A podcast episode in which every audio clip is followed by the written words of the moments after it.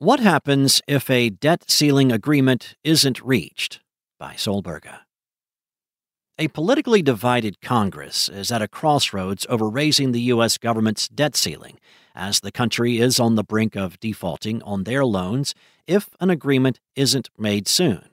The federal debt ceiling was last increased in December 2021 from $2.5 trillion to $30 trillion, which the government maxed out in mid January. The Treasury Department said it has taken extraordinary measures to avoid falling into default on their debt, though Treasury Secretary Janet Yellen warned that the government could run out of money for its bills as early as June 1st. Given the current projections, it is imperative that Congress act as soon as possible to increase or suspend the debt limit in a way that provides longer term certainty that the government will continue to make its payments, Yellen wrote in a letter to House Speaker Kevin McCarthy on May 1st. Lawmakers have made changes to the debt limit more than 100 times since World War II. This year, Republicans have vowed to increase the debt ceiling so long as its suggested spending cuts are enacted. President Joe Biden, however, wants to see an increase in the debt ceiling separate from any budgetary changes defaulting would produce an economic and financial catastrophe, Yellen said in a statement, remarking that the government would not be able to make Social Security payments or invest in future projects. Congress must vote to raise or suspend the debt limit. It should do so without conditions, and it should not wait until the last minute.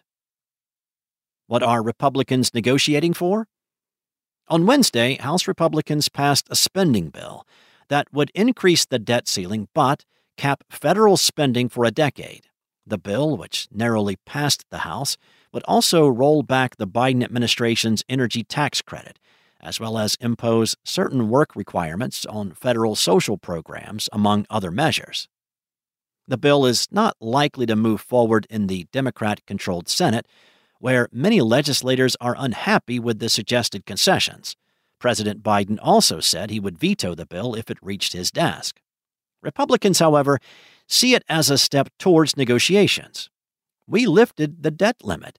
We've sent it to the Senate. We've done our job, said House Speaker McCarthy after the bill passed.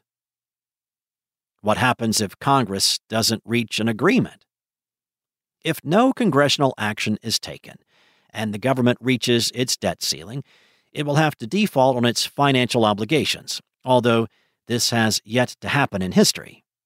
The government won't be able to pay salaries for federal employees, veterans' benefits, and also won't be able to fund Social Security, affecting some 66 million Americans, though the future of Social Security is already under question as projections foresee that the fund's reserves will run out by 2033.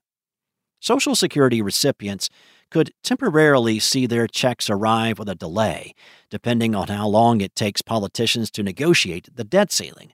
A default would also seriously impact the global economy, which relies on the relative stability of the United States. The Committee for a Responsible Federal Budget projects that interest rates would increase and investment into Treasury securities would stop, impacting people's car loans, credit cards, and more. Previous debt ceiling negotiations were also stalled under the Obama administration, marking a new standard of polarized political battles when it came to discussing the government's spending budget.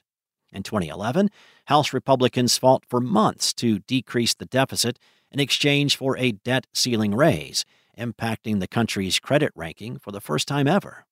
Discussions culminated two days before the Treasury said the United States would have exhausted all funds that delay in voting to raise the debt ceiling affected the stock market and led to higher borrowing rates for the U.S. that cost the country an additional $1.3 billion in 2011, according to the United States Government Accountability Office.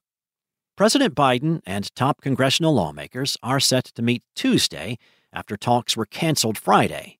We've not reached the crunch point yet, but there's real discussion about some changes we all could make Biden said on Saturday before boarding Air Force One. But we're not there yet.